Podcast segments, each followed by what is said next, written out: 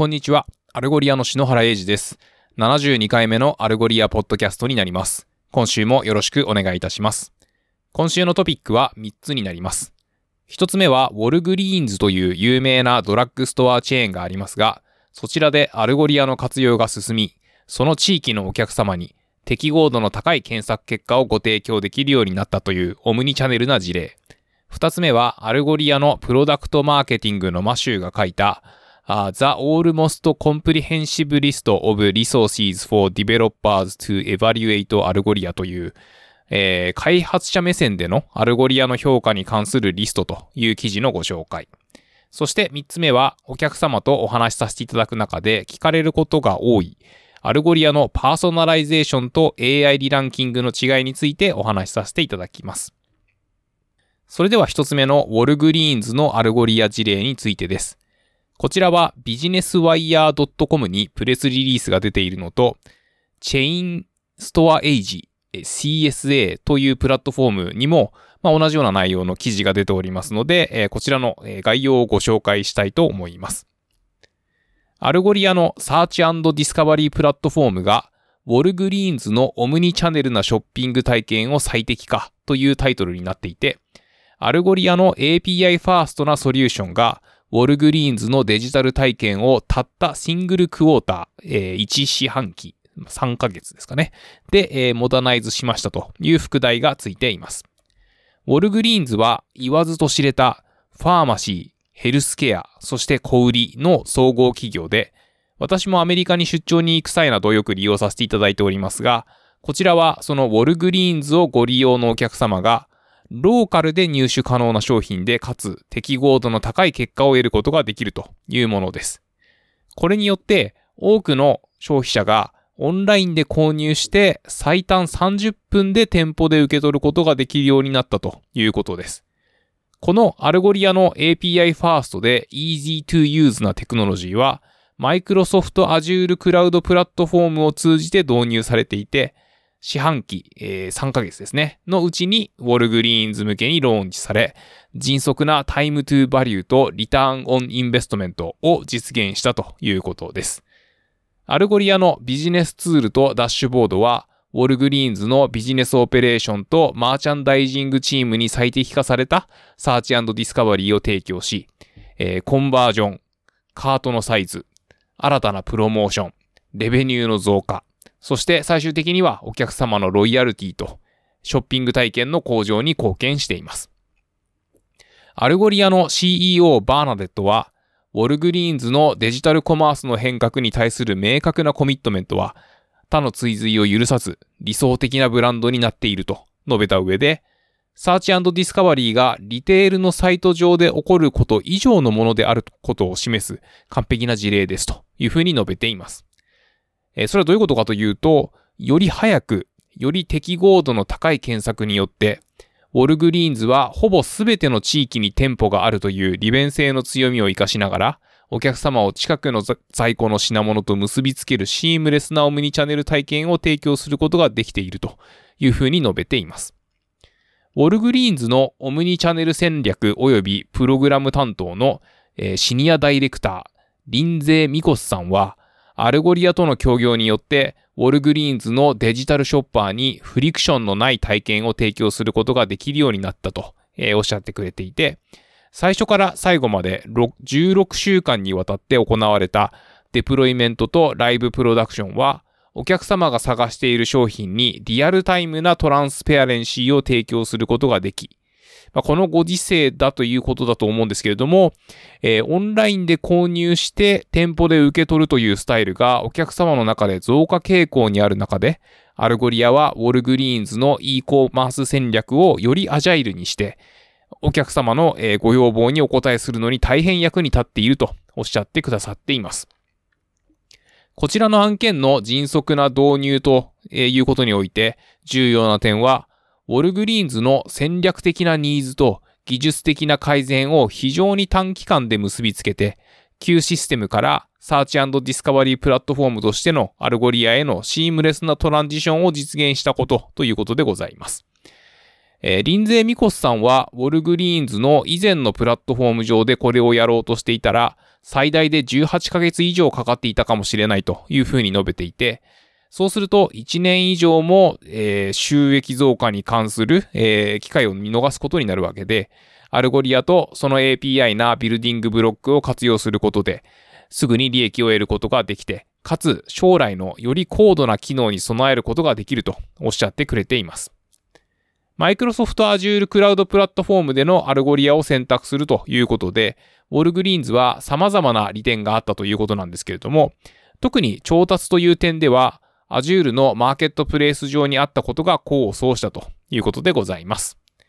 ウォルグリーンズはアメリカ、プエルトリコ、US バージンアイランドで約9000店舗を営業しているということで、その存在感といいますか、いかに巨大なビジネスであるかと言ったことがわかるかなと思いますが、ちなみにセブンイレブンの日本の国内店舗数は2万件を超えていて、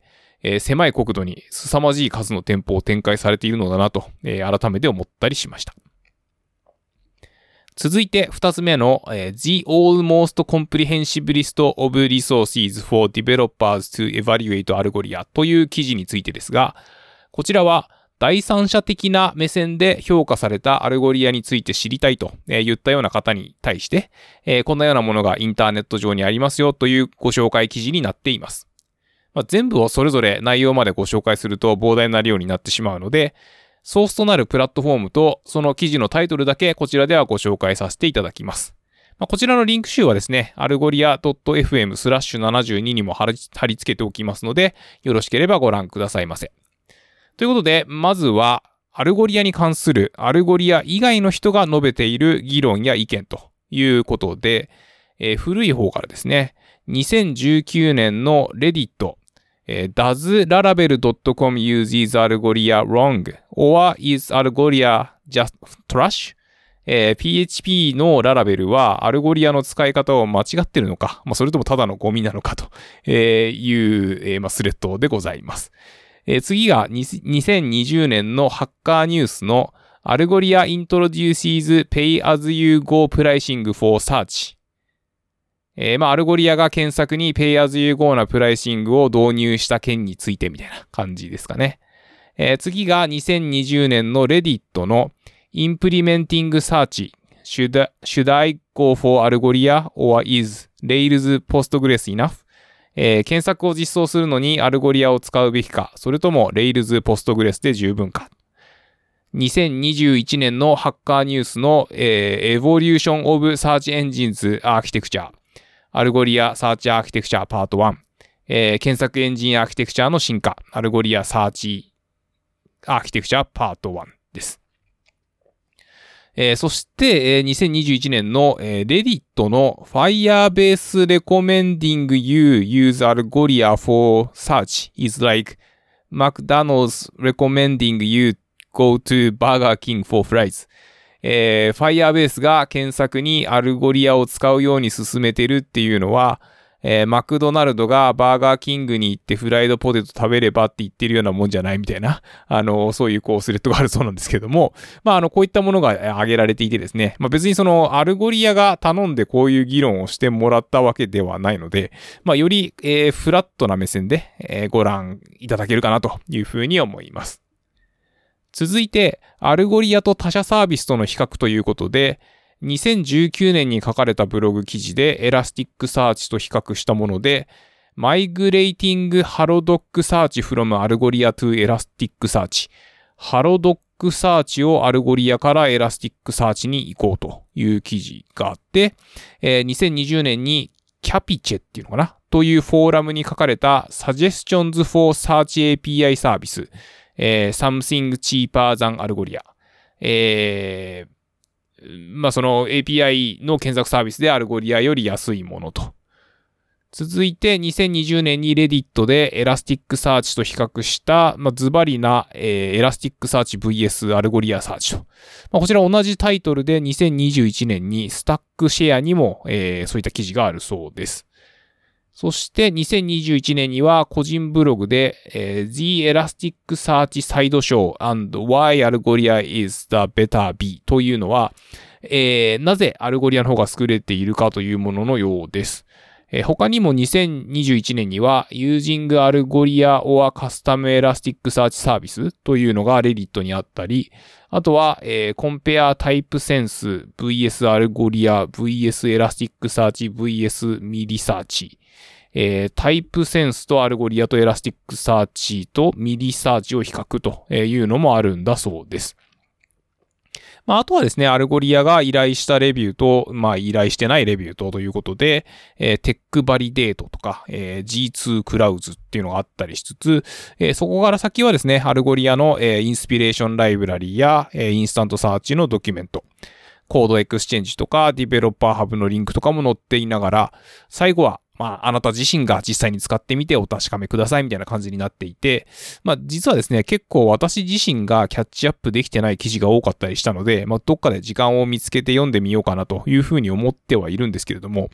まあ、あの、アルゴリア自体もどんどん進化しているので、実は2019年とかの、えー、記事を、まあ、読んでも微妙だったりするかもなといったところではございますが、まあ、あの、こちらのポッドキャストですね、極力アルゴリアの、まあ、ファーストパーティーな情報といいますますか、えーいうのをこうご提供することを心がけているので、まあ、あの、たまにはこういった情報をシェアするのも面白いのかなというふうに思った次第でございます。では、えー、3つ目、最後ですね。えー、アルゴリアのパーソナライゼーションと AI リランキングの違いについてです。えー、アルゴリアによって機械学習された結果で、えー、検索結果の順番を入れ替えるという機能を持つパーソナライゼーションと AI リランキングですけれども、こちらの機能がどう違うのかというお問い合わせをいただくことがよくございまして、アルゴリアの検索結果の並び順がどうなるかといったところと合わせてご紹介させていただこうと思います。まずアルゴリアは TF-IDF とか、えー、BM25、25のようなことをしておらず、えー、ランキングの、えー、条件を、まあ、それぞれこう順番に、えー、クライテリアごとに並べ替えを行っていくという、まあ、あのタイブレイキングという方法をとっていて、えー、まあ、ランキングそのものの考え方はとてもシンプルかなというふうに思います。えー、まず検索クエリーでヒットした、えー、何十件とか何百件とかっていうのをごそっと取ってきたとして、で、そこから、まあ、最初に、えー、テキスチャルな、えー、ランキングで、まあ、並べ替えられます。えー、こちらのテキスチャルなランキングには、えー、8つのクライテリアがあって、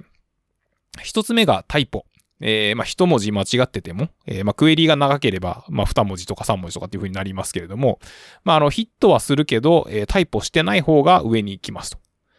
え、続いて、ジオ。まあ、これはあの、緯度経度に相当するものなので、まあ、もしその位置情報検索みたいなことをしてなければ、まあ、特になんか関係がないというか、えー、スルーされます。えー、次に WARS というものがあって、まあこれもあのオプショナル WARS の、えご利用とかにもよるんですけれども、まああのデフォルトではですね、あのクエリーされたすべてのワードが、まあそのドキュメントっていうかレコードに含まれないとヒットしないんですけど、えー、オプショナル WARS っていうのを設定していると、えー、まあヒットするっていうような場合に、じゃその、えっ、ー、とヒット数ですね、そのドキュメントの中に含まれるワード数ではなくて、えー、ユーザーがクエリーした文字列の中でのワード数っていうものになるんですけれども、えー、まあ、っていうのがあります。えー、これが WARS ですね。で、続いて、えー、フィルターがあって、まあ、こちらも話すと長くなるんですけど、まあ、そのフィルターにスコアがつこ、つ、ね、つけられてといったような感じになります。えー、そして次のクライテリアが、えー、プロキシミティ。まあ、こちらちょっとテキスチャルっぽい感じになるんですけど、えー、例えば複数キーワードでクエリーした場合に、まあ、その文字列が例えば、えー、ジョージスペースクルーニーだった場合に、えー、ズバリジョージクルーニーの方が、えー、ジョージ・ティモシー・クルーニーよりも上に来ると、えー、いう感じです。まあ、より、なんていうんですかね、こう、近い方が、え、上に来るというような考え方です。そして次のクライテリアがアトリビュート。えー、サーチャブルアトリビュートで設定した順番が上の方が重要だよねというふうに見なして、えー、上になります。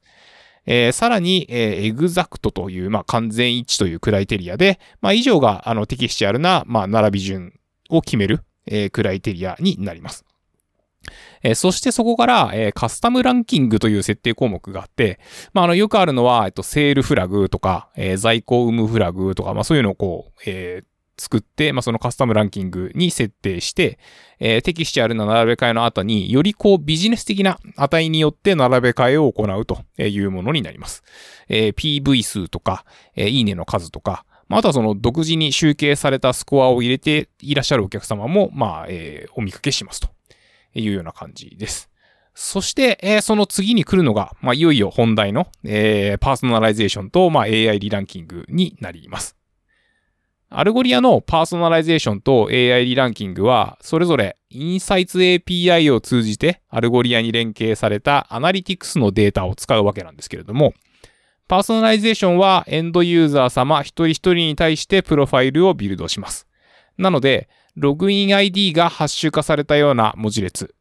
を、えーまあ、それと一緒にですね、どんな商品を見たか、えーどんな商品をクリックしたか、コンバージョンしたかといった情報を、まあ、アルゴリアに飛ばしていただくことで、えーまあ、オムニチャンネルな体験といいますか、えーラップトップのブラウザーでも、えースマホアプリでも、まあ、同じパーソナライズ体験を実現できるというわけなんですけれども、まあ、とはいえですね、えー全員が全員、えービルドされたプロファイルを持っているわけでもないですし、えーログインが切れた状態で検索を行っているユーザー様もいらっしゃるわけですと。えーそんな場合に、今度は、えー一人一人にビルドされたプロファイルではなく、えー全体的に、えー何を検索して何を見て何をクリックして何を買ったのかといったようなこう情報を持つにして、えーランキングを行うというのが AI リランキングになります。えー、Wisdom of the Crowd。まあ、えっ、と、群衆の知恵を使うとかっていうことを言ってますけれども、えーこう、 one on one なパーソナライゼーションとは、まあ、振る舞いが異なるわけですね。で、えーサイトによっては、こう、あんまりパーソナライズされると気持ち悪いみたいなところもあったりすると思うので、えーまあ、AI リランキングしか使わないよと言ったようなところがあったりもすると思いますし、まあ、あの、この辺はですね、アルゴリアの AB テスティングをご活用いただきながら、えーこっちはパーソナライズ入れたけど、こっちは入れないみたいなところで、えーテストをしていただきながら、えーまあ、パーソナライゼーションにおいては、まあ、その、ど、これがクリックされた時のインパクトをどれぐらいにするとか、あとはそのパーソナライゼーションの効かせ具合を、まあ、えっと、1から100まで、設定したりすることもできますので、まあ、その辺でこう微調整していただければなというふうに思います。えーそして、まあ、こちらの2つの機能ですね。えー導入するのもやめるのもダッシュボード上の設定だけでできますので、まあ、何かこうエンジニアの方にあの依頼をしてとかっていうところは不要なので、まあ、あの、入れてみようかなとか、あとは入れてみたけどちょっとなと思ってやめようかなみたいな意思決定もスムーズにできるのではないかなというふうに思います。そして、まあ最後に、まあ忘れてはいけないと言いますか、こう、どうしても、えー、なんか何月から何日の、まあこの1週間は、えーこのキーワードでクエリーされたら、えーこの商品を一番上に表示してほしいとか、まあなんかこう、のっぴきならない何かがあったりする場合もあったりするかなと思うんですよね。あの、発注処理間違えちゃって、こう、在庫をどうしても、あの、捌かなきゃいけないみたいな時もあるかもしれませんし、えーそんな時は、あの、 Rules っていう機能がありますので、えーそちらで、まあ、あの、ビジュアルエディターを使って直感的に、えー設定を行っていただくか、まあ、もしくは、あの、マニュアルエディターで、あの、if then 形式で、まあ、そう少しプログラマブルと言いますか、えーきめ細かい設定を行っていただくこともできますので、まあ、あの、すべてを AI 任せにするっていうわけではなくてですね、まあ、こう、ある種、えーマニュアル的なランキングをしていただくことももちろん可能というような形でございます。ということで今週は以上となります。お聞きいただきありがとうございました。えーもしアルゴリアを使っていて、こんな時はどうしたらいいの？といったようなご質問がございましたら、アルゴリア JP、あハッシュえーハッシュタグ、シャープアルゴリア JP でツイートししていただければ幸いです。えーそれでは来週もよろしくお願いいたします。